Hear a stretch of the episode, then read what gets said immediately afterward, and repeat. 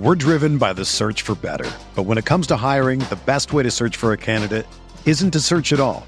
Don't search match with Indeed. Indeed is your matching and hiring platform with over 350 million global monthly visitors, according to Indeed data, and a matching engine that helps you find quality candidates fast. Ditch the busy work. Use Indeed for scheduling, screening, and messaging so you can connect with candidates faster. Leveraging over 140 million qualifications and preferences every day, Indeed's matching engine is constantly learning from your preferences, so the more you use Indeed, the better it gets. Join more than 3.5 million businesses worldwide that use Indeed to hire great talent fast. And listeners of this show will get a $75 sponsored job credit to get your jobs more visibility at Indeed.com slash BlueWire. Just go to Indeed.com slash BlueWire right now and support our show by saying that you heard about Indeed on this podcast.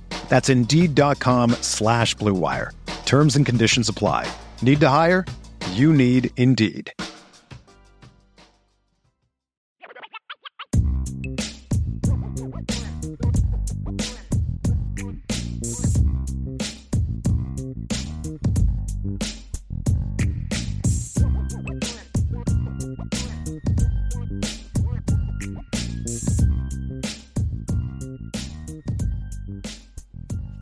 All right, Brian, mailbag time? Yes, Mailbag sir. time? Let's do Yes, it, man. sir. First question is from Scott Yerbick, says, What was the first thing that caught your eye today during spring ball? Notre Dame's offensive line is huge. I mean, they're massive. Like you know, so I kind of saw them walking up, and I and I didn't get to see to see all of them, but man, like Joe Alt is a huge person.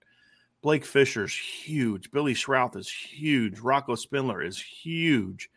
Like Tosh Baker is. I mean, this is a big offensive line. It really is a big offensive line, Ryan. And I, I only saw I only saw the walkout video of those guys, Brian, but two things that caught my eye on a video, and again, this isn't in person, so this isn't a definite statement. But one, Blake Fisher looked really put together, man. Mhm. And two, I thought Ashton Craig looked like he gained a lot of weight too, which was nice to see. He Yeah. looked good, number rocking yeah, the 70. he filled out So, nicely. Yeah. Yeah. Ty Chan too looked massive. He looked like a massive dude. So yeah, offensive line, man.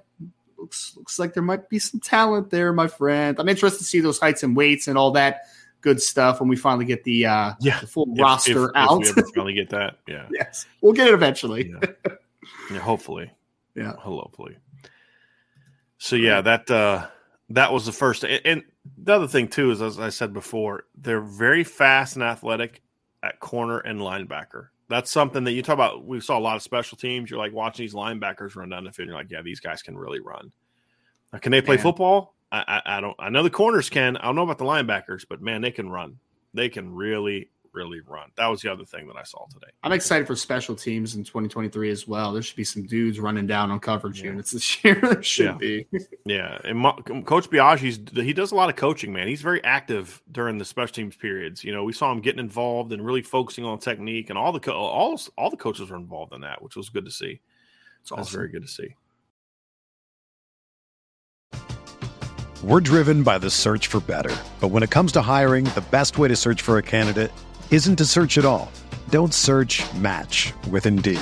Indeed is your matching and hiring platform with over 350 million global monthly visitors, according to Indeed data, and a matching engine that helps you find quality candidates fast. Ditch the busy work. Use Indeed for scheduling, screening, and messaging so you can connect with candidates faster.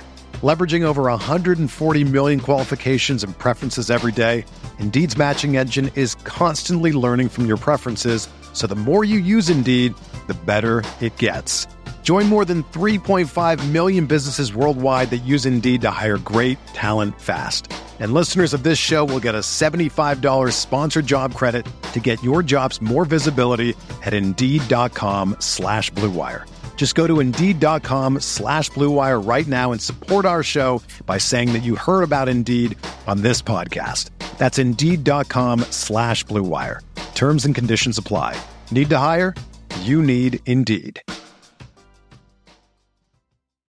Whether you're a world class athlete or a podcaster like me, we all understand the importance of mental and physical well being and proper recovery for top notch performance. That's why I'm excited that Unifyd Healing is sponsoring this podcast. Unifyd Healing is a new and super innovative global network of wellness centers powered by Energy Enhancement System, or EE System. If you haven't heard of the EE System, you'll want to listen up. This technology promotes wellness, deep relaxation, purification, and rejuvenation. In hundreds of locations across the globe, access to a center is easy and affordable. Interested in experiencing the EE system technology for yourself? Go to unifydhealing.com slash bluewire to learn more and find a center near you. That's U-N-I-F-Y-D healing.com slash bluewire. No material or testimonials on the Unified Healing website are intended to be viewed as medical advice or a substitute for professional medical advice, diagnosis, or treatment. Always seek the advice of your physician or other qualified healthcare provider with any questions you may have regarding a medical condition or treatment and before undertaking a new healthcare regimen, including EE system. Next question from US MA87 said, I watched the press conference. Interesting that Marcus Freeman mentioned every coach was approached by other teams. Then Marcus Freeman casually mentions speaking with the Patriots. Hmm. I did not catch that part of the I press didn't, I didn't, I didn't, I didn't. I- so I, I heard, I, about the Patriots. Yeah, I didn't hear that. Like, was he talking about like talking to the Patriots like about one of his assistants? Because I know he wasn't talking about leaving for the Patriots. I, need to go back and listen because I did hear the part where he was talking about every coach was approached. I heard that part, but I didn't hear anything about the Patriots. So maybe I just missed that. Yeah, yeah, I didn't hear that. And another question from US MA87 who says, Any comments on the no longer with the program players and the two medical retirements?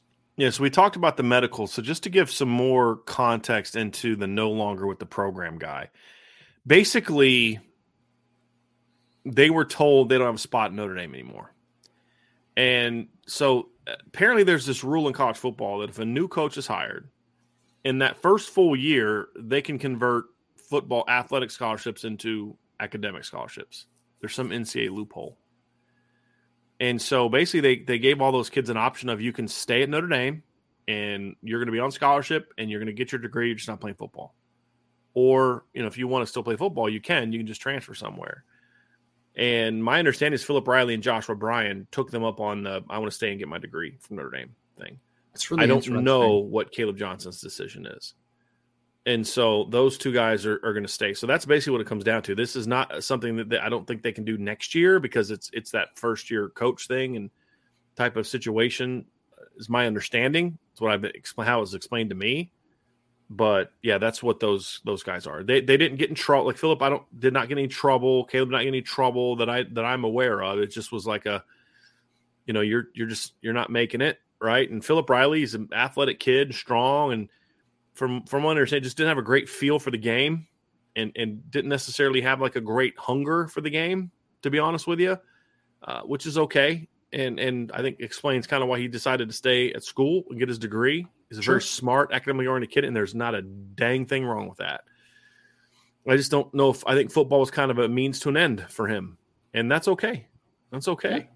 Uh, but uh, he just it was just more he just didn't have a great feel for the game, and that was the thing that held him back. Caleb Johnson's is a good player. He just couldn't put weight on. I mean, just really good pass blocker, uh, really good player. Just just didn't.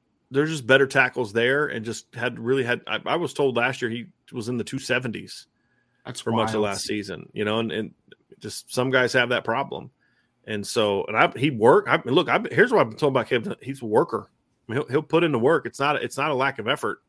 Just for whatever reason, just couldn't couldn't keep that weight on. And so that was going to be his his thing right there. So Interesting. that explains that. From Tyler Ehrig who says, What's the overall excitement vibe you guys got today around the players and coaches starting practice this year versus previous years? You know, I, I don't know if I would say that there was much of a different vibe than than previous seasons. Again, it's it's been a while since I've even been at practice, to be completely honest with you. But for me, Ryan, it, I think some of that stuff can be a little overstated. You know, there it's the first practice.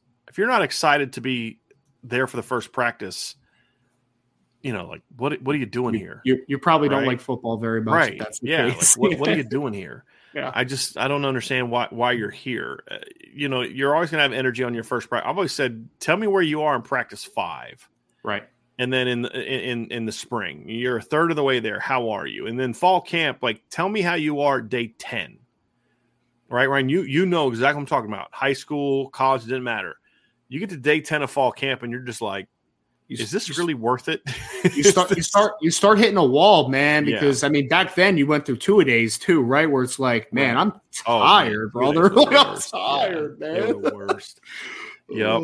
So yeah, I you know day one, you're gonna look sharp. You're gonna have energy. You're uh, going to be springy as well. Yeah. The further you get into camp, your body starts getting beat up a little bit. Your legs are kind of getting up from under you. Like that, that stuff happens, man. That yeah. stuff The the last practice that we're gonna see is gonna be let's see here six, seven, eight, nine. The tenth practice that's on April fourteenth.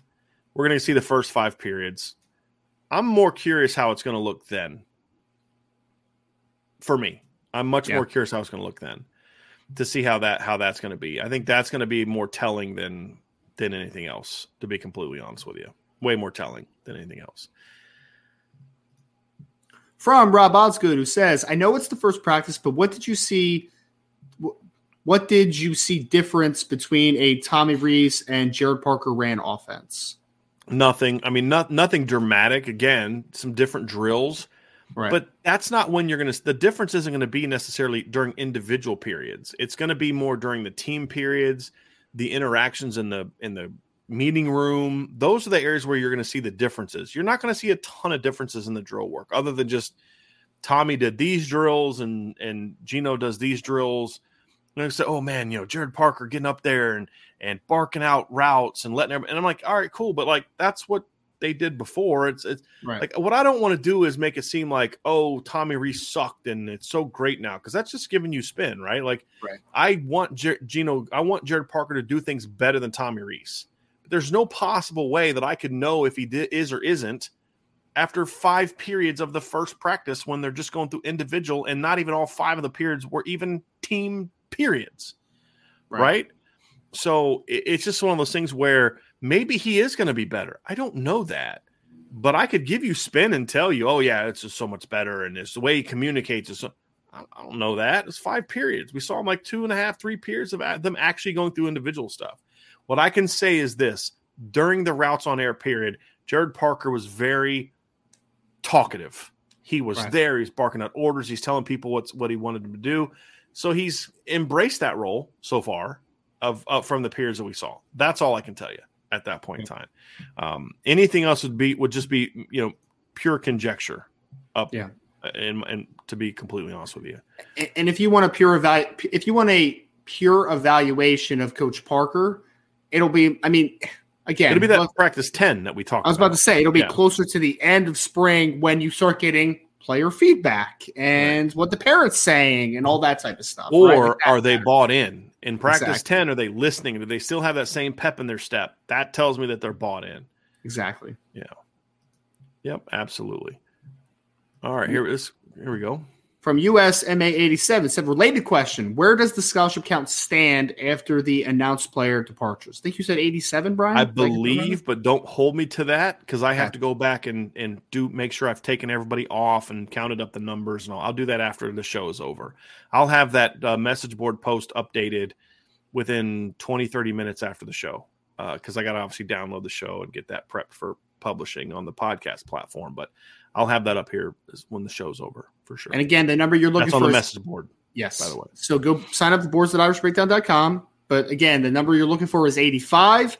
And i would argue it's like people- 83 Well, I was going to say it because if you're one of those people that was like, well, give me a grad transfer, give me a grad transfer, we need to get below 85, obviously. Right. Right. So, yeah. all right Question. Next question from Rob Osgood, who says, Do you think they are planning on using Chris Tyree as a Deebo Samuel type of player? Hit and on that was the one we were talking about earlier uh, yeah. i think so. Possibly. I mean, Possibly. yeah, sort of. I, I think I think a Deebo Samuel type, but role reversed, meaning a running back that's also playing receiver, whereas Deebo is a receiver that's also playing running back. Is kind of how I would say. Look, and Coach Freeman said this. I was so happy he said this during the press conference. He's like, "Look, we know that we've got to find a way to get Chris Tyree the football." And I was like, "Yes, thank you." Yes. You know, and it's just, but you also know that he's not going to be running duo all day and, and running inside zone 50 times a game. Like you've got to find ways to get him the ball inside and out. That's the Yes. key. Inside zone, yes, but also off tackle, off also counter, off screen, also outside. So a lot of things you can do with him. You got to find ways to give him the football because then that all of a sudden makes it. We've said this. I, I I've broken this down, Ryan.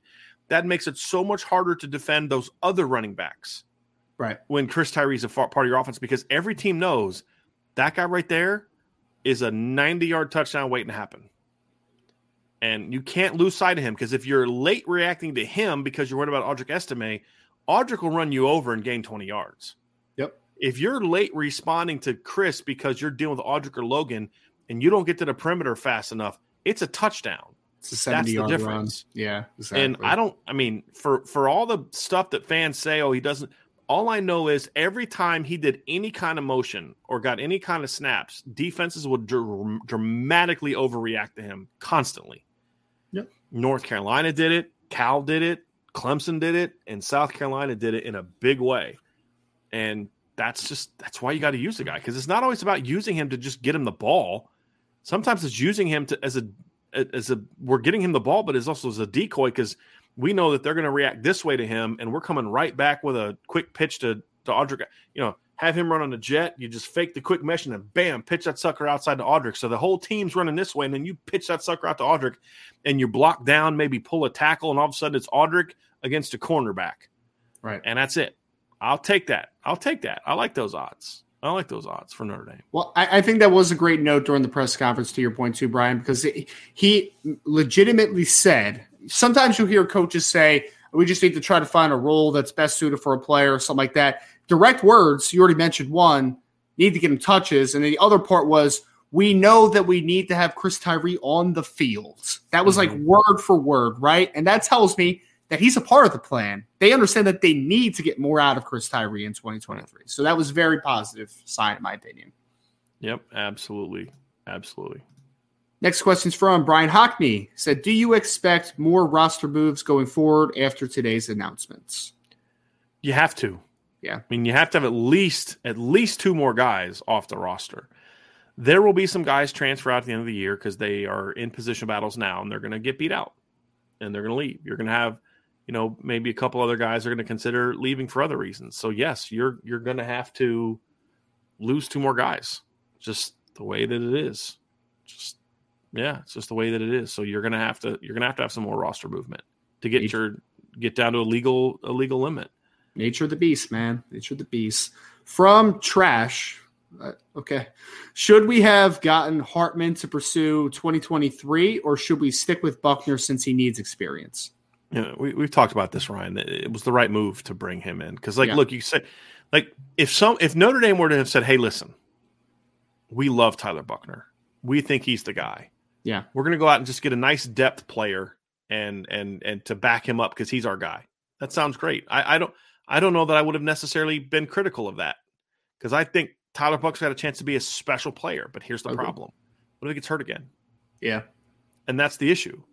And you're in the same Notre spot you were last Yeah. year. Yeah. Notre Dame didn't go out and get Sam Hartman because Tyler Buchner doesn't have experience. Tyler Buchner doesn't have experience because he, he got hurt again, and it was his second. And, and so so see, uh, sophomore, junior, senior, freshman, sophomore. So in six years, he's missed three full seasons: two because of injury, one because of COVID.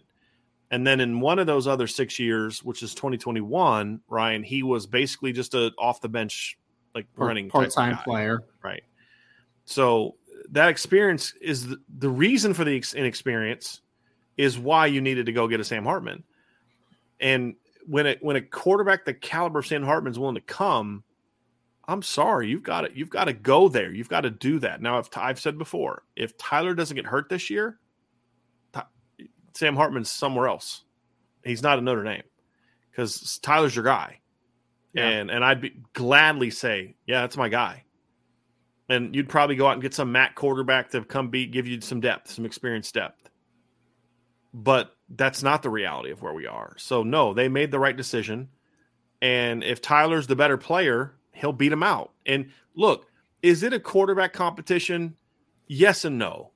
Yes, from the standpoint of if Tyler Buchner goes out there every day and just consistently outplays Sam Hartman, I don't care if they made a promise to Sam Hartman or not. They're going to start Tyler Buchner because you know what Marcus Freeman is is paid to do? Win football games. Yes. And he's going to play the guy that gives him the best chance to win football games in 2023. But we also can say, but also no, because there's very little thought that he's going to be able to beat Sam Hartman out because of what you talked about the lack of experience. Yep. My hope, as I've said before, my hope is that Tyler Buchner re- looks at this year. I hope he really clicks with Gino Guidugli in practice. Hope they really click. And Tyler says, Yeah, I, I want to compete. But you know what? What if Sam gets hurt in game two like I got hurt in game two last year? Sure. I'm going to stay. I'm going to be ready.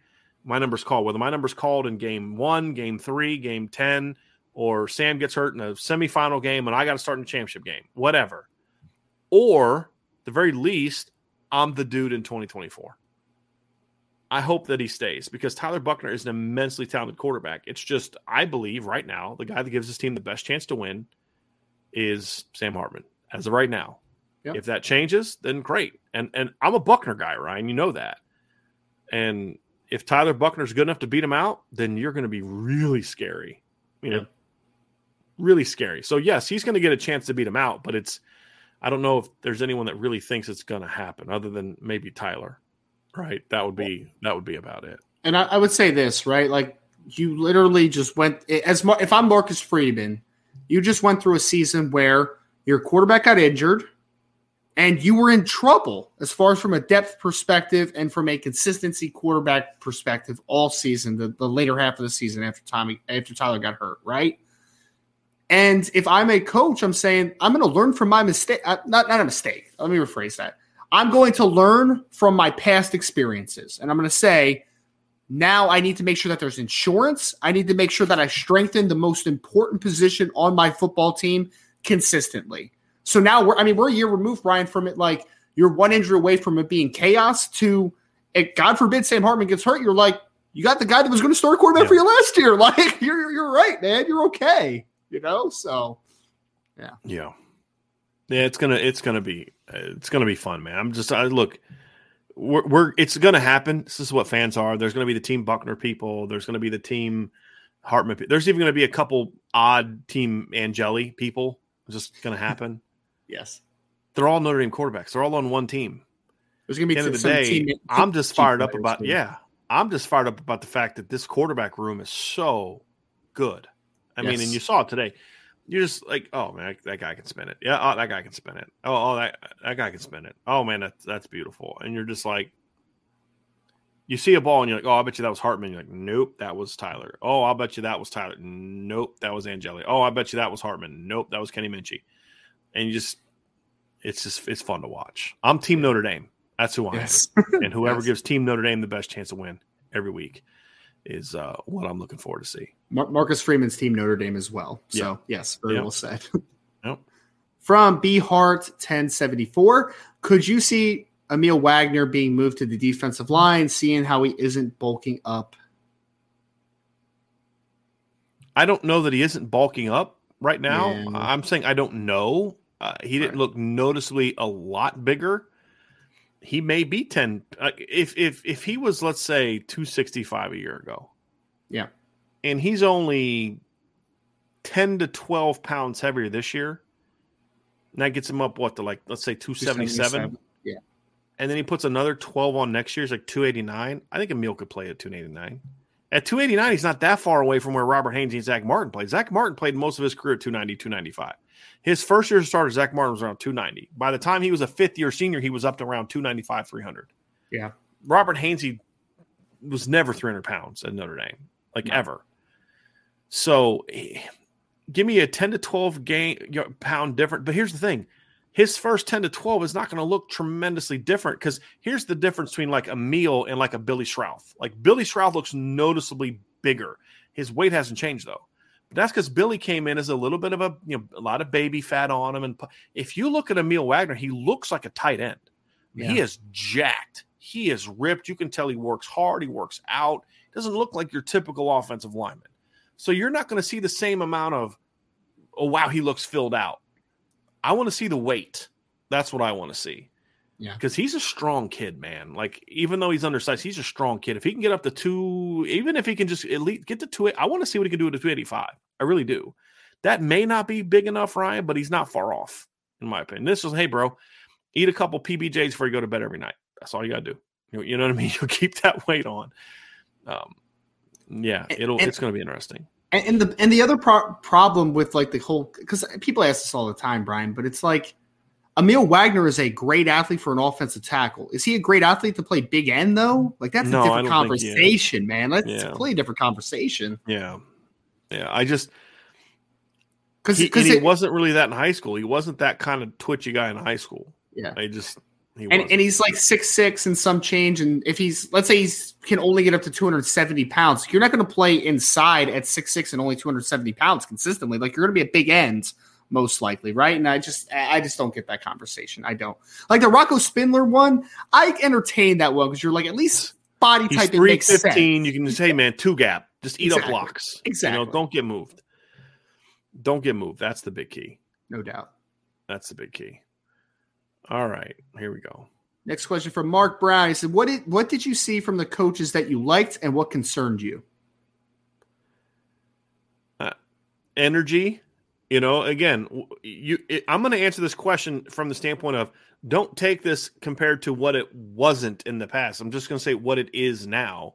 Sure. there's a lot of energy out there today a lot of coaching a lot of barking. I mean like chansi stuckey had his hat on backwards like this because he was just he was like just talking so much and he was getting into drills and getting in people's faces not getting in their faces like in a bad way but just like getting up in their face like working on this like you know, he was showing them like how to stack and shed on special teams. Chansi was working on that with them. So he had like he had DBs and and receivers with them going through through uh through that. And so I mean he's getting in it, man. Like Ryan, you've coached before, right?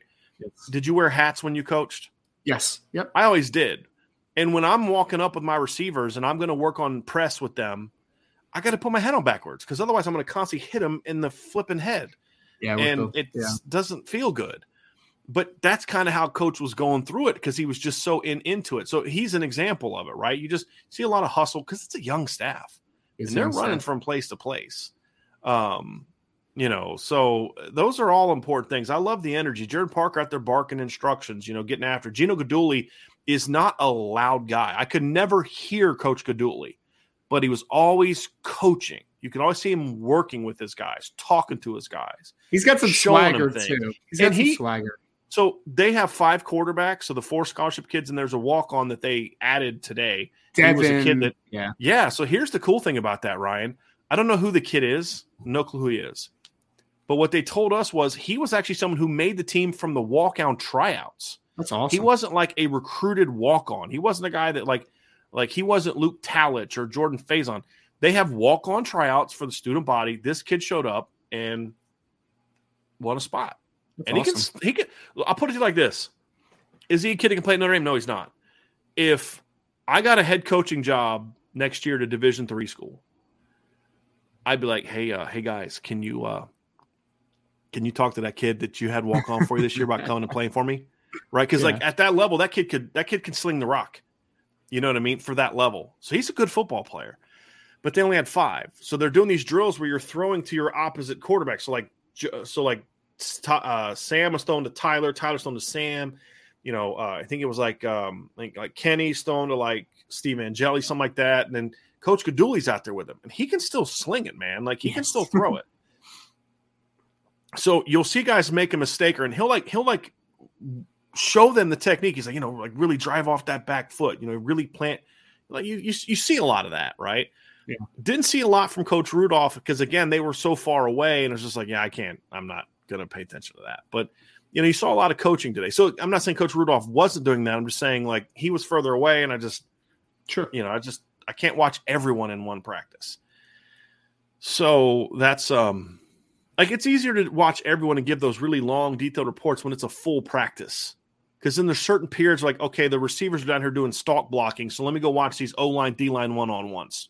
Right? You you make those decisions during the first five periods. It's like if I saw everyone, then I wouldn't have much of a feel for anybody.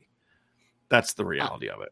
I saw a video before when co- when Coach uh, Guidugli was mic'd up, Brian, when he was at Cincinnati, and they, um, you know, he's he has like this really like cool vibe to him, and they snuck. You remember Coby Bryant, their cornerback? Oh yeah, was, yeah. They stuck him in to play corner uh, to play quarterback on one play in his offense. It was dope, man. It was Yeah. really funny. yeah, it was good. It was really good. And he's a country boy. I mean, he's from he's from Kentucky, right? Oh, yeah. and so he's he's an interesting guy. They got a couple Kentucky guys now, man. They got a couple Kentucky guys now, which is pretty funny. Yeah. Okay. Let's yeah, let's go here. Next question is from Mark Brown again. Oh, we, I've kind of already talked about those, Mark. Okay. Those those medicals. So let me get down to another one here, Ryan. Yep, no worries.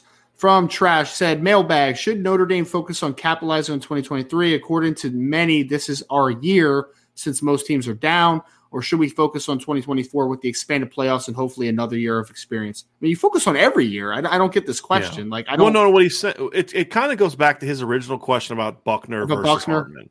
got it. You know, and it's like, look, you right now Notre Dame is the kind of team where they should be focused on this upcoming season and trying to win a championship this upcoming season. And if they feel Tyler Buchner gives them that shot, then play Tyler Buchner. If you think Sam Hartman gives you that shot, then you play Sam Hartman, even if it means you might lose Tyler Buchner. And then you can figure out the quarterback thing next year and go back to the portal and get another Tyler Buchner, or I mean, another Sam Hartman type. Yeah. Or, you know, you'll have maybe Kenny Minchey makes a jump. Maybe Angeli makes a jump. You'll have CJ Carr on campus, you know? So you worry about this year. And and I'll tell you this. There is zero doubt in my mind, zero doubt in my mind that this coaching staff, by and large, truly believes this team has a shot. And it's not just because Georgia's down or Ohio State's down. I mean, those things are true. But whenever I've talked to coaches and when I've talked to people off the record, it's not that. Or when I've talked to people that know coaches, because sometimes I'm like, hey, man, you know this guy better than I do. What's he saying to you? Oh, Right. man, this guy's fired up about this team. It, they genuinely think they have a shot to make a run because of who they are. Now, they know that they're not perfect yet. And on March 22nd, you're not going to be perfect. There's questions that need to get answered, but they they see the talent. They love the talent. And that's the key, Ryan. That's where they're at. So, yeah, you got to make what, because, like, here's the deal. Maybe say, hey, if Tyler plays now, maybe you drop a couple games. Like if I were to say to say to you, hey, you know, I can promise you that if Tyler starts, you're gonna you're gonna you're gonna be ten and two, but you're gonna have a shot to win a title in twenty four. That's not fair to um, Joe Joe Alt. It's not fair to Cam Hart. It's not fair to JD Bertrand. It's not fair to you know. I'm trying to think of guys who are probably in their last season of college football. Right. It's not fair to those guys for you to kind of sacrifice this year because maybe you might be a little bit better positioned in 2024, which I don't Sure. necessarily agree with. Yep. Make your run, man. Make your run. And but see, that's what Brian Kelly would always do. It was always you'd always hear this from sources. No, no, this team's going to be good, but wait till next year. We always heard that. Yeah. And it's like, well, next year came. No, no, no, no, no. But wait till next year. Like, bro, we've been doing this for how long? How about you get this team ready to go? Yeah. And uh, that's what I like. I like hearing. Now, will they do be that team? Or I don't know, Ryan. Well- I just like that they're working towards that and pushing for that, not doing this whole "well, wait till next year." thing. Sure. They, they usually do this um, the next year conversation on like the NFL side of things, where it's like tear it down and build it back up. And when you're a bad football team, I am good with this thought process, right? Like let's Yeah. build towards the future. We're not going to be great anyway. But if you're a Notre Dame team and you think that you can make a legitimate run this year, I'm not building for next year, Right. man. I'm trying to win now. That's where I'm at with it. Swing, You know? take your shot. Absolutely. right?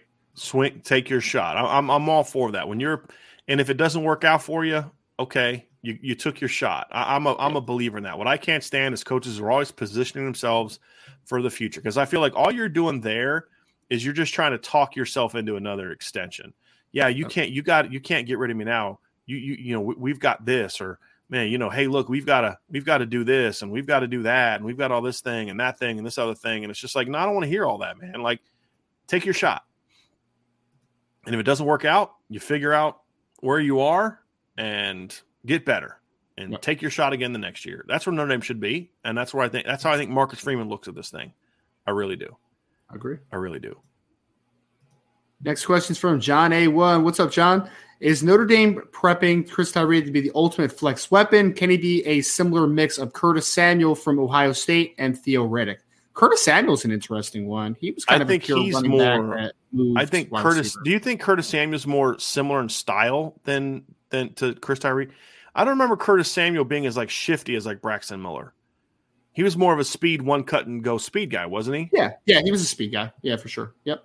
Whereas Theo was a slower but jukey Yes. guy. He was like that really like make you miss He- kind of guy, but he was like- he was- fast. He was that true all-purpose running back that could play in the slot. That's what Theo Riddick was. I wouldn't call Theo.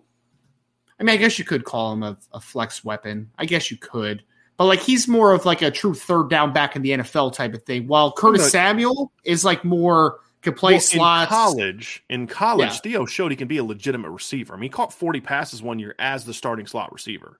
Uh, I still remember that dive, that leaping one-handed catch he had against Michigan State. I think in 2010, I think is when it was. I think it was the Little Giants game.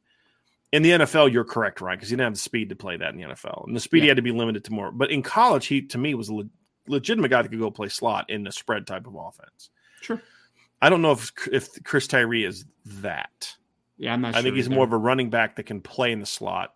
And that's how I feel Curtis Samuel was. He was a running back that could play in the slot in certain looks, get jet sweeps and stuff like that. That's which is pr- which is pretty funny because Curtis Samuel ended up being a almost a pure wide receiver in the NFL, Yeah. which is kind of funny. feel. Yeah. Yep.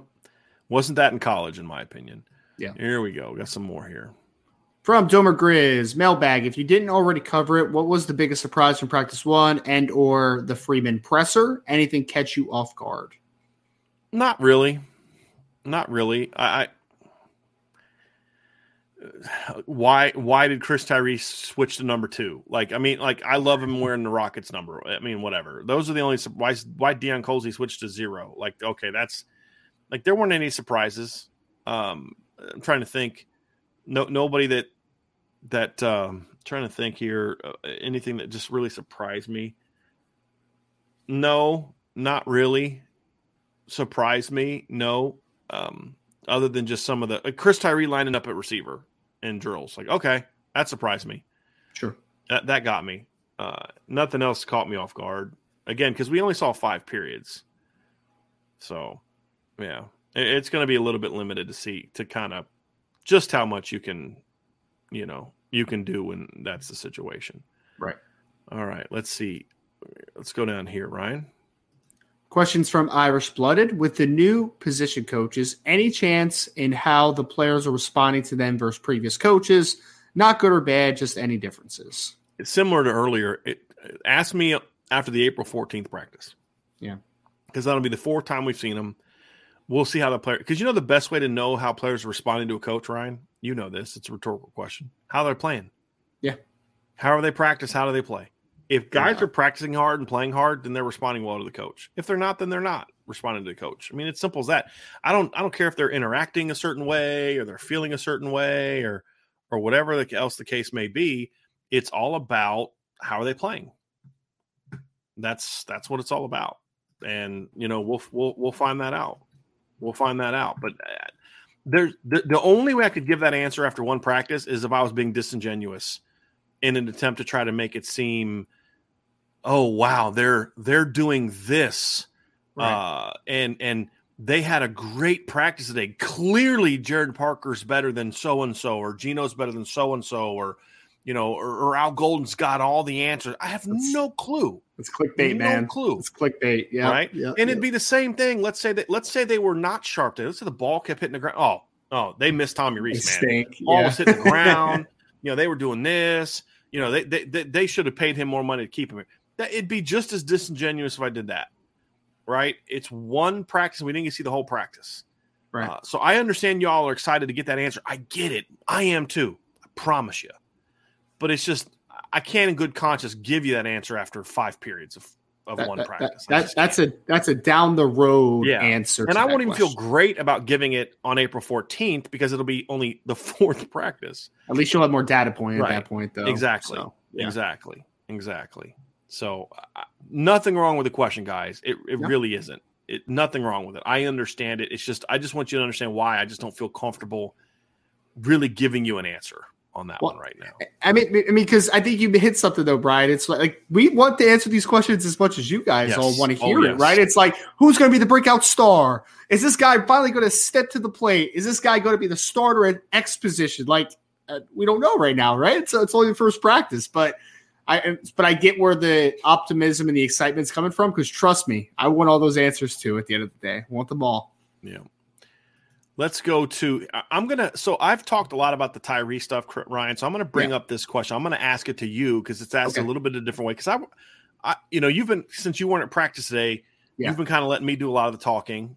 You know, I, I, I talk a lot anyway, but yes, it's a little different. But but this is more of a general question, not so much directly related to practice. So I think this would be a really good one because I, I really because I want to get your thoughts on this. Sure. So Adam Zilak says, uh, "Do you believe Chris Tyree can make a big impact in a limited role at wide receiver?"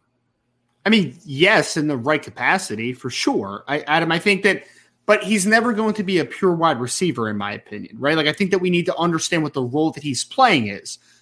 But if Chris Tyree is a running back that is used in some capacity in the slot at times, motioned a little bit all over the place, used in the screen game, maybe a jet sweep occasionally, like that's a success, right? But like, I'm not.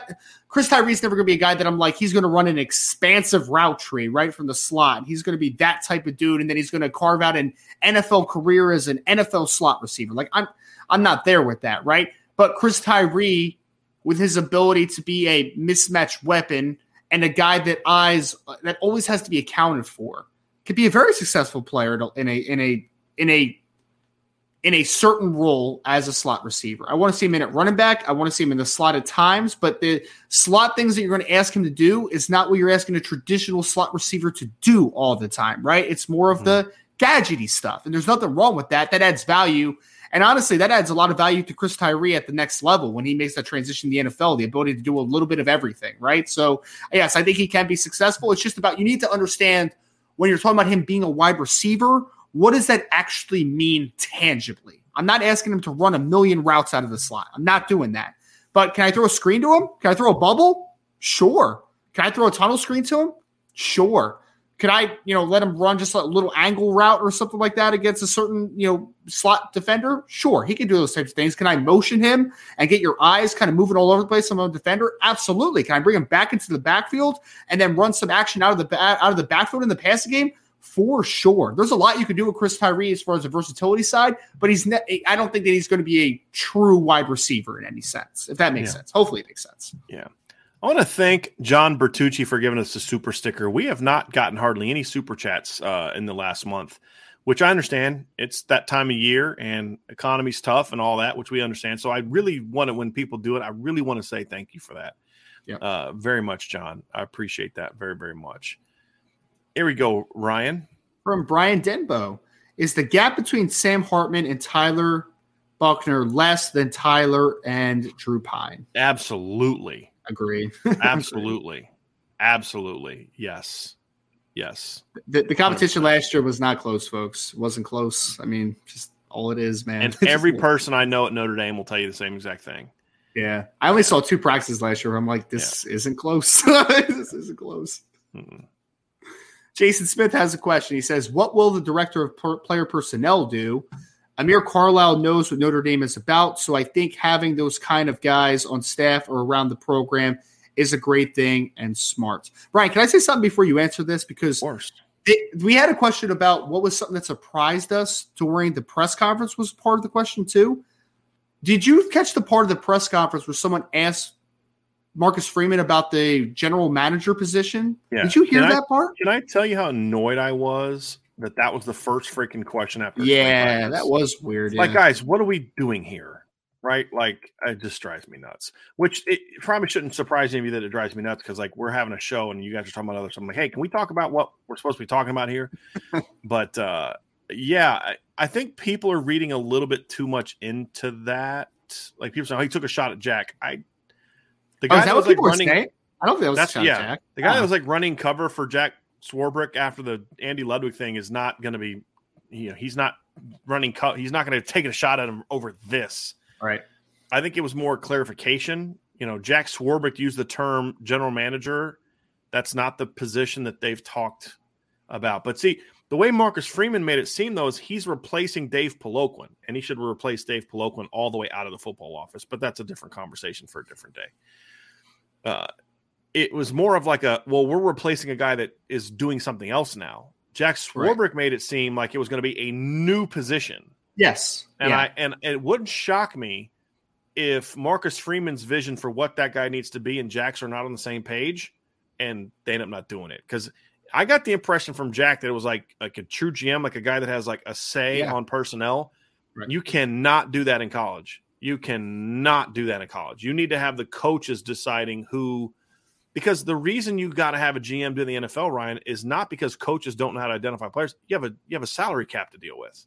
Yep. You have you have a much different roster management situation to deal with, and and so it, it's harder for a coach to do that. You don't have a salary cap. You don't have contracts that the coach has got to figure out, you know, where, hey, I like, you know, you're a Rams fan, right? Hey, we're going to yeah. make these trades and sign these guys, knowing that we're going to have to gut the team after this year. So we better win a Super Bowl. You have to deal with that in college.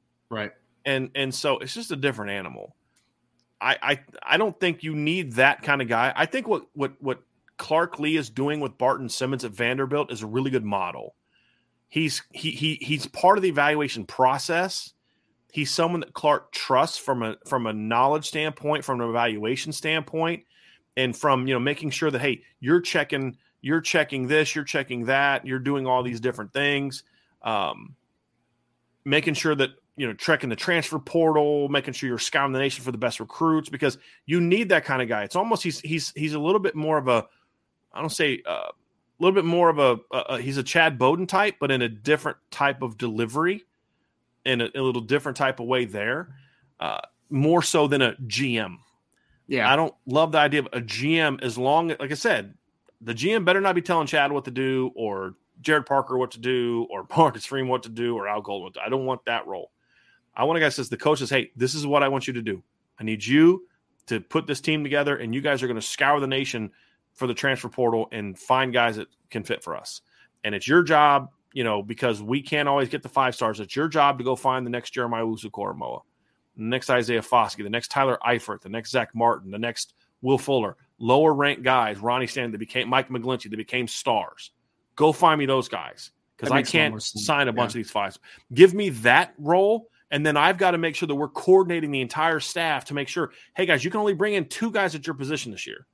Okay, you've got two commits and you just threw out an offer today to another kid in this class. Ain't happening, fellas right? Yeah. That role can be there, but it that's the only time I'm saying I'm not telling you what to do. Hey, I'm you get you get two corners. You go. Yeah. I don't care who you you go get who you want, but you can only bring in two corners. And then you take a little bit of that off off the coach's plate, where you and the coach can meet and talk about, and the head coach can say, "Here's what I want, man. Now, you now go lead and get it done." That's more of how I envision how that role should be. It, it makes sense too because the way Brian uh, Brian Kelly, the way Marcus Freeman was talking about it, Brian, he was talking. He, I think he literally said director of player personnel, right? Which yeah, is he was talking about replacing Dave Peloquin. So, and that, that's Dave what Peloquin's moved. To, yeah, and that's what they do, right? It's like the resources outside of the program, talking to NFL teams as well. Like they do all that type of stuff. So that makes a lot more sense. But what did you um, think? Um, I think the question was about Amir Carlisle yeah taking over yeah I, I, don't i don't yeah. know knowing notre dame has anything to do with it i, I don't yeah. for, for for the gm type of role right. player personnel type of role i think a guy like amir could do a better job amir is very intellectually smart he's a very yeah. smart guy you know grew up in the sport. Dad was a strength coach with the niners and at purdue and you know i mean? Like he grew up around the game. I think there's things that m- he can bring to the table. He's a former player. Depending on what that role is, he's involved in retention and making sure players are okay and happy and all. Then that's that's right up Amir. I don't think Amir is at a point yet where I would think that he could be out there doing a, a general manager role right now. Right. But director of player personnel, from what I know of that job, I think it'd be a great job for a guy like Amir Car- Carlisle to do. So that's that's my two cents. I don't know what you think about that, Ryan. Love it. Nah, I, I don't know Amir enough enough to. I mean, I know him as a player, obviously USC, Notre Dame, but I don't know him well enough to make that distinction personally. I know you know a lot more about him. Yeah, really sharp guy. Level. Yeah, very sharp guy. You know, like I said, his dad Duane was a strength coach for the Niners. He was a strength coach for Purdue. He's been around. I mean, you, Yeah. you want guys like that that that don't have a lot of. Co- he doesn't have a coaching experience, but he's been around the game for a long time. I, I think it's And experience that he has ties in different parts of the country too, so he's a little more Yeah. relatable, which I think Mhm. helps us in that regard as well. Yep. So, And he transferred. He knows what Yeah. that process is like. Yeah, no doubt. No doubt. We have a super chat here from Nathan Milton. Milton says, "All I Nathan, I'm sorry, I'll start calling you Nathan, but Milton is just kind of ingrained Just in my used to the mind Milton forever. fan thing. Yeah, Yeah, I get it. I get it. All I want to know, based on today's practice, what is the likelihood gr- grandma voice and caveman voice Grandpa. make more appearances? I'm sorry, Grandpa. grandpa That voice. puts a whole different voice. context into that into that question, Ryan. What is the likelihood that grandpa voice and caveman voice make more appearances this year? I mean, when we get to the mailbags this summer, I promise you something's going to set me off. Like the the grandpa voice. The reason I don't do it again is because it was just spur of the moment. I don't. I don't. Yeah. I don't even remember what I sounded like, but I'm sure I'll say something where I'll use some voice making fun of. And, and it's never it's never as good when it's forced. It's Yeah. never as good when it's forced. It has to be Yeah. authentic. Another day is here, and you're ready for it. What to wear? Check. Breakfast, lunch, and dinner? Check. Planning for what's next and how to save for it? That's where Bank of America can help. For your financial to-dos, Bank of America has experts ready to help get you closer to your goals. Get started at one of our local financial centers or 24-7 in our mobile banking app. Find a location near you at bankofamerica.com slash talk to us. What would you like the power to do? Mobile banking requires downloading the app and is only available for select devices. Message and data rates may apply. Bank of America and a member FDIC. When you need mealtime inspiration, it's worth shopping Kroger, where you'll find over 30,000 mouthwatering choices that excite your inner foodie. And no matter what tasty choice you make, you'll enjoy our everyday low prices, plus extra ways to save, like digital coupons worth over $600 each week. You can also save up to $1 off per gallon at the pump with fuel points. More savings and more inspiring flavors make shopping Kroger worth it every time. Kroger, fresh for everyone. Fuel restrictions apply. Jason Smith says, What will the director of player personnel do? Amir Carlisle knows what Notre Dame is about. So I think having those kind of guys on staff or around the program is a great thing. So, oh, we, we just answered that one. Oh, that sorry. I just Sorry. re- no, it's it's my fault. I just reread the whole thing again, and I was like, oh Oh, wait, good. no. What is the story behind Philip Riley? This is from Fighting Irish Fan ninety one. What is the story behind Philip Riley? He was considered nice, highly sought after recruit. Was it a talent issue, injuries, discipline, work ethic? Oh, I, I, I mean, I don't know if he was the hardest worker on the planet. I think it was just more about feel for the game, uh, more than anything else. And and look, Notre we we sit there and said this. Notre Dame had a great cornerback room last year. Yeah. Yeah, that's part of it too, right? I mean, it, we always think because the guy didn't play, he he oh he's no good or he wasn't. No, he was pretty. Brock Wright's a perfect example. Brock Wright was a bust. Well, what makes you say that?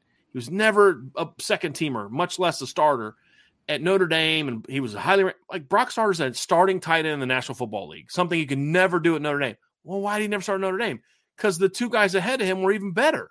And then he and then so Cole Kmet, Alize Mack, and then of course uh, he shows up and okay, you're a veteran now. Now's your time. And who's he battling with? Freaking Tommy Tremble and Michael Mayer. you know what I mean? Like Brock He's- Wright was a good yeah. football player. Yeah. He just it was unlucky. You know, and and I don't think Chip Long liked him, to be honest with you, as much as other guys.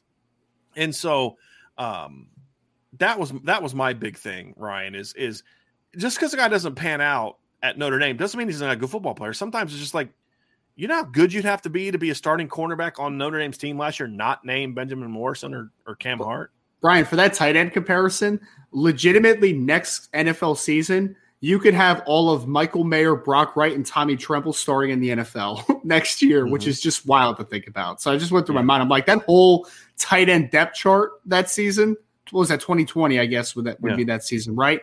That whole depth chart could be starting in the NFL next year at tight Right. ends, which is just wild Right. to think about. Absolutely. It's wild. absolutely nutty. it's absolutely nutty. It really is. It just again. So does that mean that Brock Wright was a bust? No. It just means he was on a loaded depth chart and he was in, in, in playing in an offense that the coaches felt he didn't fit as well. sure. But he's a good football player. He's a good football player. From Who ran like a four or five something at, at the pro day. Who's? Remember that? Like Brock Wright had like a four or five something at Notre Yeah. pro day. If Brock Wright, was. Brock Wright was talented, man. Like you said, it's just you know you're you're playing with a bunch of other dudes. You know, like Right. it just happens sometimes. Yeah, Brock Wright at Notre Dame's pro day ran a four six flat, Just had a good. four two five shuttle, and had a nine ten broad jump. Right. I mean, Tommy That's Tremble. good. We always talk about how fast Tommy. Tommy Tremble ran a four five nine. Brock Wright ran a four six flat at Notre Dame's pro day. Just you know, dude bad, wasn't a, dude wasn't a bust. He Yes. wasn't a bust. Sure wasn't. Next question from Domer Grizz. He says, I know it was, oh, sorry. I know it was only five periods, so we might have to wait for the full open practice. But any early impressions on how Coach Parker's balanced offense dude, uh, balanced his offensive coordinator duties with tight end coaching and benefit of quarterback only coach? That's, I mean, again, I can't tell you that from today's practice. I can answer that question of what I think the benefits are going to be, but I can't tell you that from today's practice.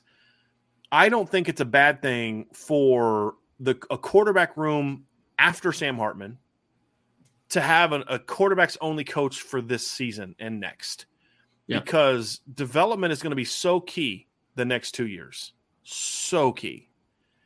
And you need someone that can be a technical coach. And it is hard to really get into the minutia of quarterback play when you're the coordinator unless you're really experienced at it Yep. or just really good at it lincoln riley can get away with it but it's a it's a it's a different type of system right and he's always relied on guys being really good and that's not to take away from him. It's just he he hasn't had to coach a lot of projects that need a lot of development. He's had guys that are pretty much ready to play pretty early on. You know what I mean? Yep. And so, and he gets the most out of them. That's not a knock on Lincoln Riley. No. You know, trust me on that. And and so I think there's an advantage to that for Notre Dame. Tyler Buchner really needs that extra attention. Kenny Minchey's going to need that extra attention. CJ Carr's going to need that extra attention next year.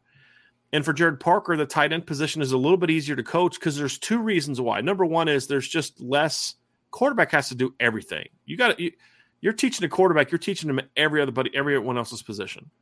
Yeah. Tight end just basically has to know his position and then occasionally if there's a tackle.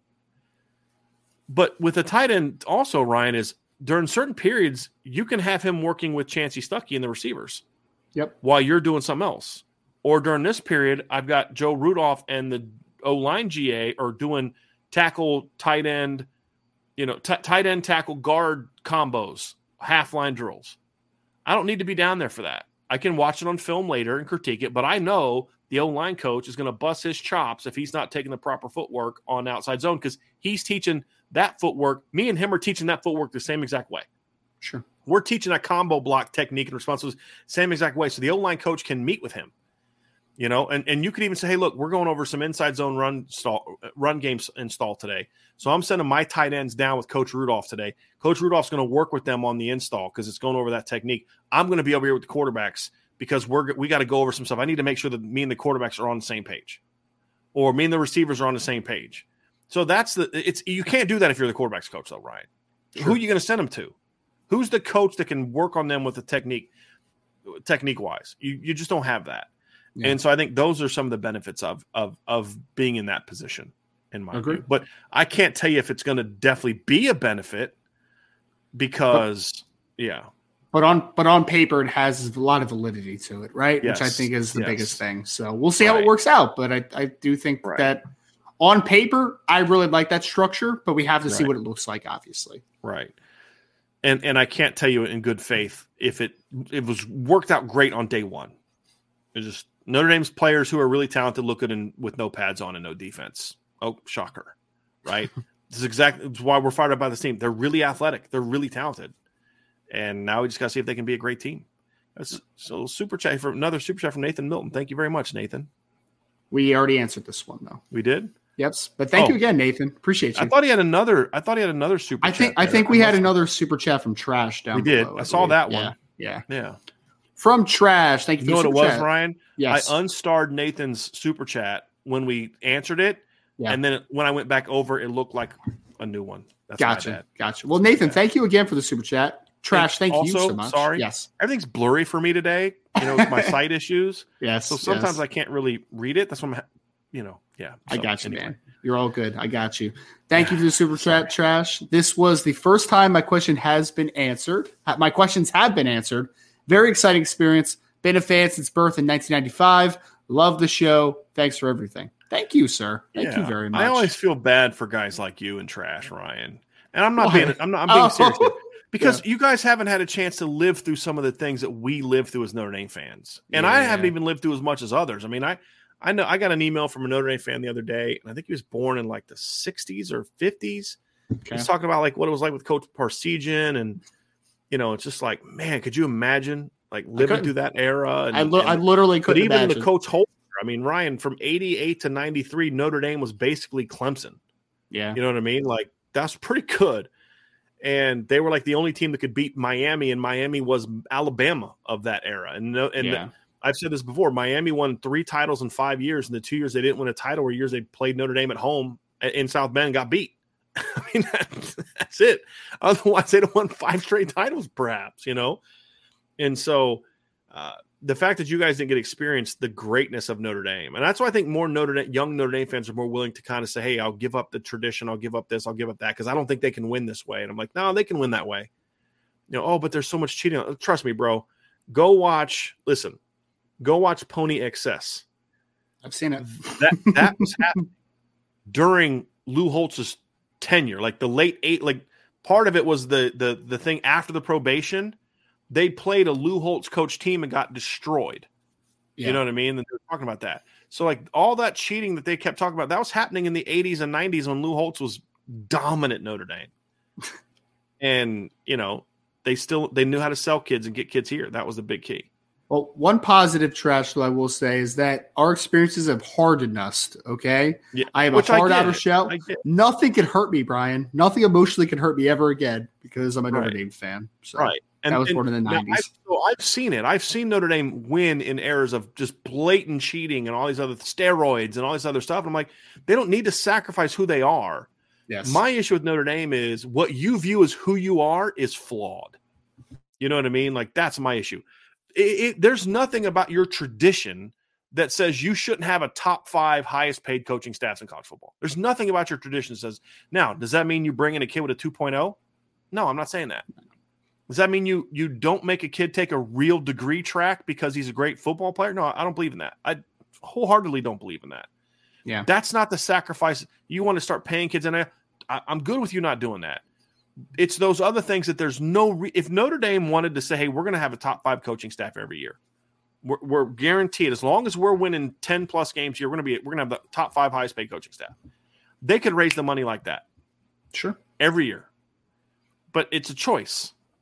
Those are the things that need to change, not academic standards or NIL stopping. None of that stuff's all that stuff's excuses. Because Ryan, Sure. you and I know you and I know of kids that have turned down seven figure offers to come to Notre Dame. You Yep. and I know of this, right? Confirmed on both sides. Yes, So there are kids out there like that. There are CJ Carrs out there who don't care about that stuff.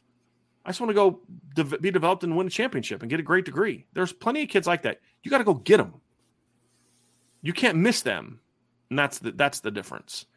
Uh, they don't need to sa- sacrifice the other things to win. Standards, right? Yeah, Yeah. exactly. It does make me sad that you guys, and I'm not saying trash feels that way or you feel that way. Yeah. It just makes me sad that you guys haven't been able to live through that, right? And experience what that's like. Because, like you said, you were born after 88. Yep. And so, you know, you didn't get to live through that. It's, you know, All the trials and tribulations that made me stronger, Brian. That's all I got to say. Yeah. yeah, I guess. Yeah. All right. Let's get some more. That's why it's just going to feel so sweet when they finally do, though. So That's, it will. It Yeah. will. It absolutely will. Absolutely will. I think actually we already got to that one. Nathan Milton said, "When was there a more talented Notre Dame quarterback room?" So I'd probably have to go to 20, was it be 2014? In 2014, you had Everett Golson, Malik Zaire, DeShone Kizer. Yeah, that would Just be that was raw, raw yes, tools. Just God like, given yeah. ability. Yeah, Yeah. that was a sick room, man. yeah, Uh, 2015 or 2014, um, 2015 was pretty talented too. You had Malik, DeShone, and Brandon Wimbush. That was a pretty loaded, pretty loaded quarterback room as well. yes, Yeah. Yeah, Man. that was a, Yeah. that was a pretty talented quarterback room. The Kizer Gol- Golson Zaire one probably Yeah. wins, so that's pretty. Now you know what this class does, or what that group doesn't have. Like that that group didn't have a number four like this team is going to have, sure, sure. right? And that team didn't have the experience of a guy like Sam Hartman that this group has. But just God given ability, yeah, yeah. Sure. that group had. I mean, Malik Malik had a bazooka for an arm, and he could run. DeShone was like a prototype drop back quarterback that could also run. He had a cannon. for an Everett arm, was man. had, Everett had the second best arm I've ever seen at Notre Dame behind Jimmy Clausen. I mean, and, and that's even debatable. He just had such a natural gift of throwing the football. Just God given ability. I'd say that that 2014 room to me when takes the cake. With Everett, Malik, and DeShone, that's a pretty good. That's a pretty good room, man. Yep. That's a pretty good room. Desp- despite all the uh, despite all the, the question marks around DeShone Kizer, he still went in the second round because he was so But that talented. didn't come till later, though. oh no, I'm just saying. I'm just Like, I'm, yeah. I'm illustrating how gifted he was talent Yeah. wise. That's all I was saying. Yeah, but he was third string on that team. Yeah. third string quarterback on that 2014 team. is a little nutty, little nutty. from DC Irish one two one three best running back on Notre Dame roster in 2023. Whoever's hot any particular given Saturday. I mean, it, it- this question is going to keep getting asked in a lot of different ways. It's going to which Saturday we talking about? Yeah. I mean, it, some weeks it's going to be Audric, some weeks it's going to be Logan, some weeks it may be Chris Tyree, some weeks it may be Jadarian Price. Heck, heck, who knows, Ryan? Some weeks it may be Jeremiyah Love. It's going to be somebody different each week. They've got a that's the kind of running back room they have. Yep. It, it really is. It really is. It's a silly, silly room, man. Silly Yeah. room. Yep, it really is. All right. I, this was a great response from Karen when we were talking about the, you know, what do you you want to build for 23? And her answer was, this is how it should be. It's like, can't we have both 23 and 24? That's exactly how the Yes, mindset Karen. should be. We can. We can. yes. Yes. Yes. Yes. I mean, that's ex- Karen, that's exactly the mindset people need to have. And you can, well, it's a homer take, but it's also a practical take. Why am I going to sacrifice this year for next year? I'm going to go out there and try to win a championship this year. And then you know what I'm going to do after this year's over?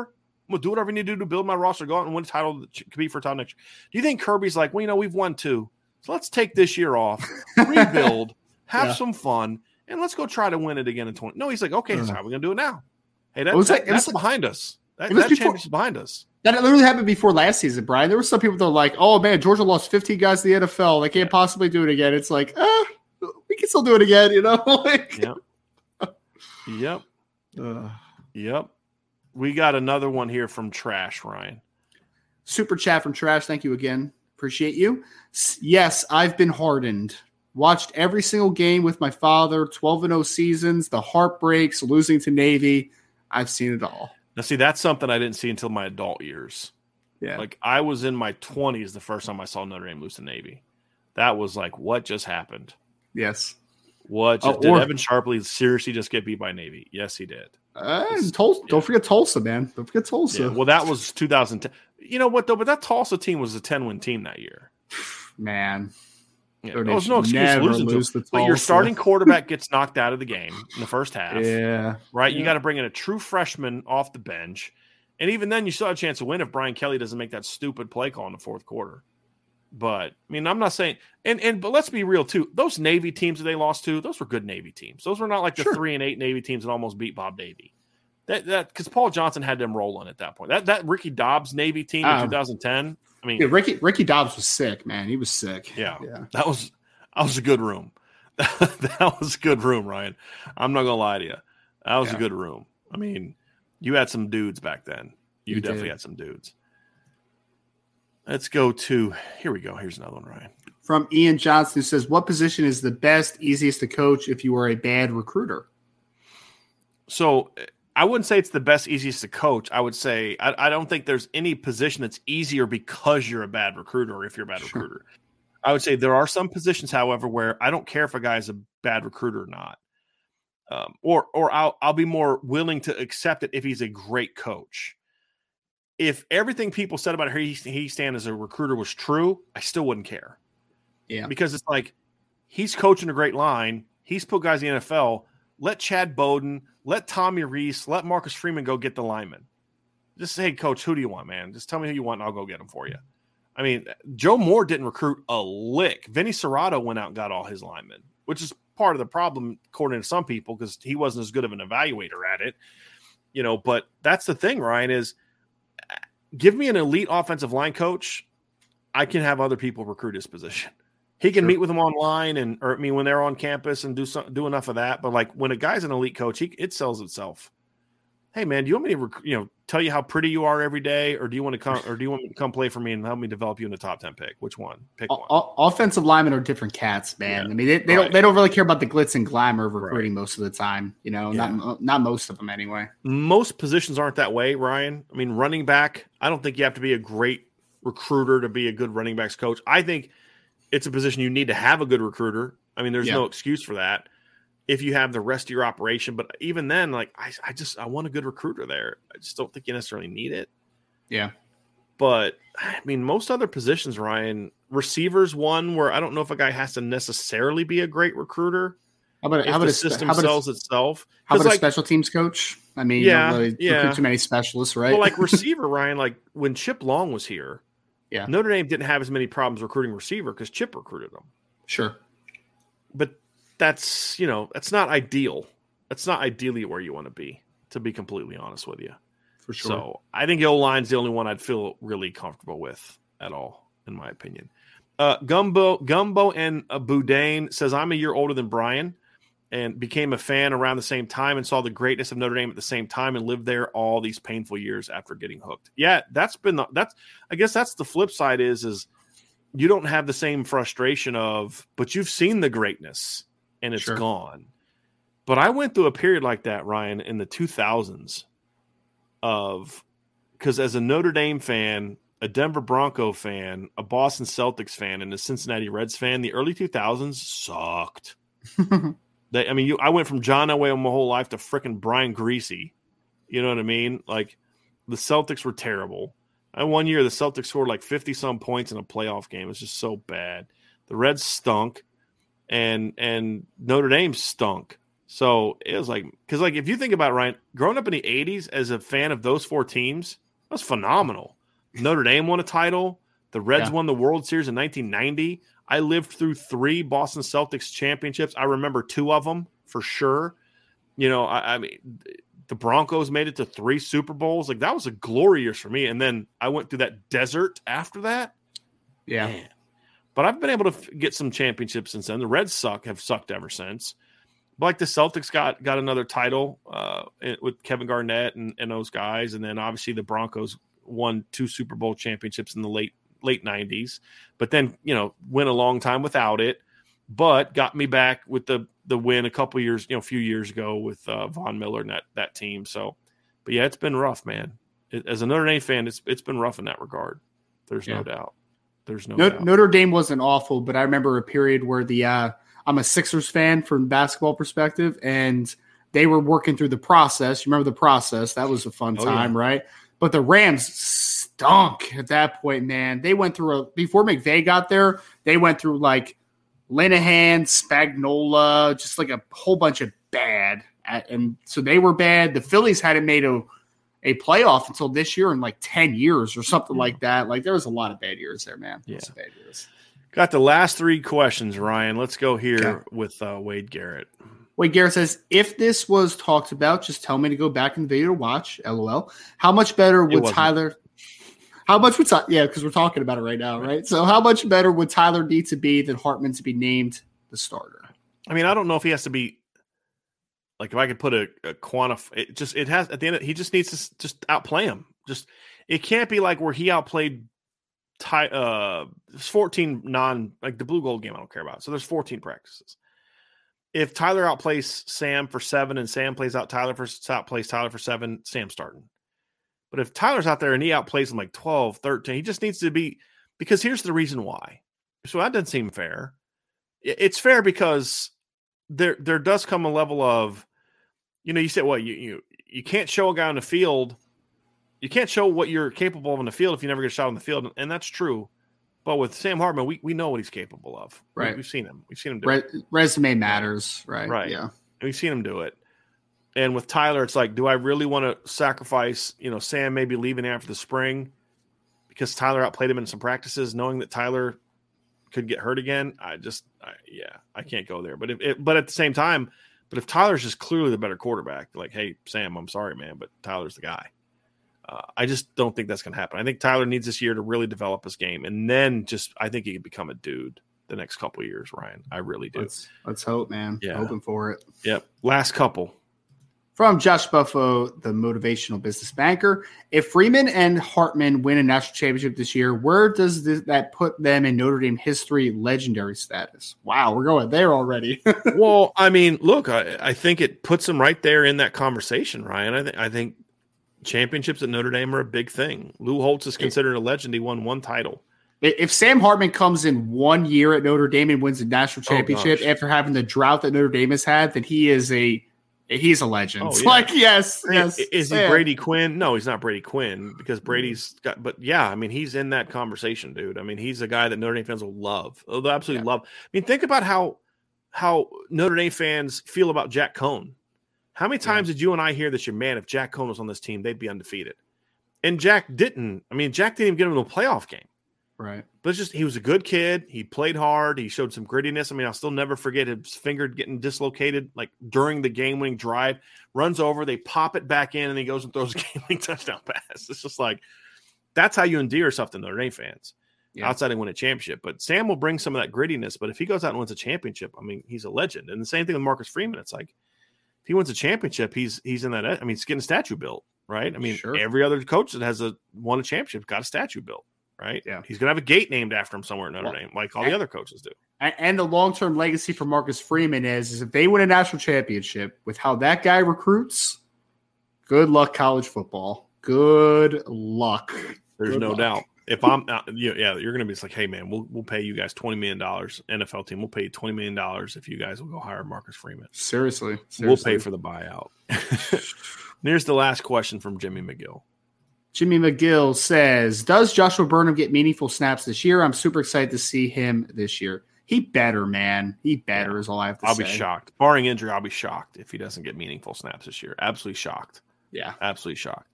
I- I- and, and again, if you can't get a kid like him on the field, that he's not the problem. You are as a coach. He's, 100%. he's probably he's probably your most talented player in the Viper room. So I would like, say this right. He is your pound for pound best athlete on defense. I'll say that, and no one's going to change my mind. I wouldn't push back. I may say he's got to start because I think Jordan Botelho could be a really good player. Yeah. But you got to play both of them. You don't ask Jordan to play 600 snaps this year. Don't ask him to play as many snaps as Isaiah Foskey did. He's Isaiah wore down, and Isaiah's bigger than Jordan is. Yeah. So no, play them both. Play them both, and and play Junior. Find a role for Junior as well. Junior Tuihalamaka. Play them both. Absolutely, Agree. Ryan. Absolutely. Well, that's going to do it for all the questions, Ryan. If you want to take us out of here. Absolutely. Want to pr- uh, want to thank everybody for all the great questions and the great super chats. Make sure before you leave this video, if you could just hit the like button on this for us, we'll be back for the rest of the week. We'll be back at two o'clock every day the rest of the week. Like I That's said a before, Good reminder yes. for that, Ryan. I'm sorry, Yep. I forgot to tell people about that. Just because of everything with the practice today and getting that stuff ready, the pro day on Friday, I didn't want to be like one o'clock one day, two o'clock another, one o'clock. So that's why we decided, and I just forgot to announce it, Ryan. So I'm so glad that you did that. I just wanted Yeah. people to understand. And we'll do the same thing on Saturday. We'll probably have a two o'clock show on Saturday as well. Yep. So we'll be two o'clock the rest of the week. Make sure to stay tapped in to the website at irishbreakdown.com as well as the message board at boards at irishbreakdown.com. We'll be having a lot more content for you all outside of it being spring football starting this week. It's also a big recruiting week for obviously for Notre Dame getting some talented players on campus. So make sure to go sign up at boards at irishbreakdown.com for all the for the all the up to date information that we can bring to you all. I want to thank you guys again for joining us today. From Brian, I am Ryan. We'll see you all next time on the Irish Breakdown podcast.